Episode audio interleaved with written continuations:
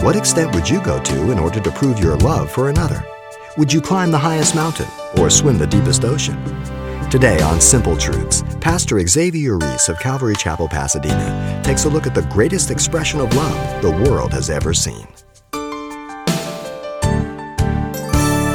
The love of the Father for fallen man. This is the motivation behind the death of Christ. Listen to John 3:16. For God so loved the world that he gave his only begotten son that whosoever believes in him should not perish but have everlasting life. The love of the Father includes the entire world, every person ever to be born from Adam to the kingdom age. That's pretty broad love. The love of the Father gave us a token or evidence of his love, his only begotten Son. It caused him pain and suffering in a way that we cannot understand because he's God. We focus on the suffering of Christ, and we should but we often fail to consider the suffering of the father. If you're a father, if you're a parent, you know there was suffering on two sides the love of the father for fallen man, but also the love of the son for fallen man. Listen to Ephesians 5 2. And walk in love as Christ also has loved us and given himself for us an offering and a sacrifice to God for a sweet smelling aroma. Notice the love of Jesus was demonstrated by giving himself for us first.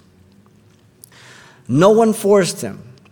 As we have noted, he said, No man takes Uh, from me my life. I have power to lay it down and to take it up again. No one takes it from you in John 10 18. He was not forced.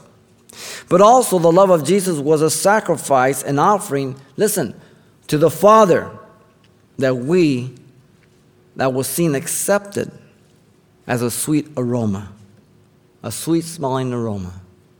It pleased the Father because it would accomplish the forgiveness and reconciliation of man with Him. That's why it pleased Him. It didn't please Him to make His Son suffer, it pleased Him because of the outcome.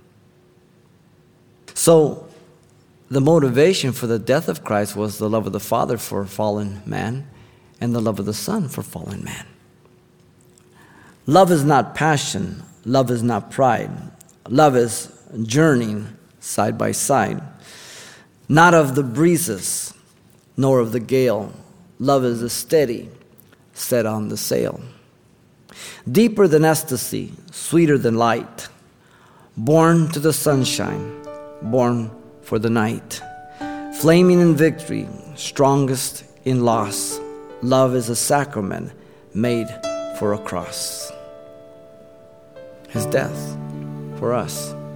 And so, this was the motivation behind the death of Christ. You've been listening to Simple Truths with Pastor Xavier Reese, a daily devotional of the enriching and precious truths found in God's Word.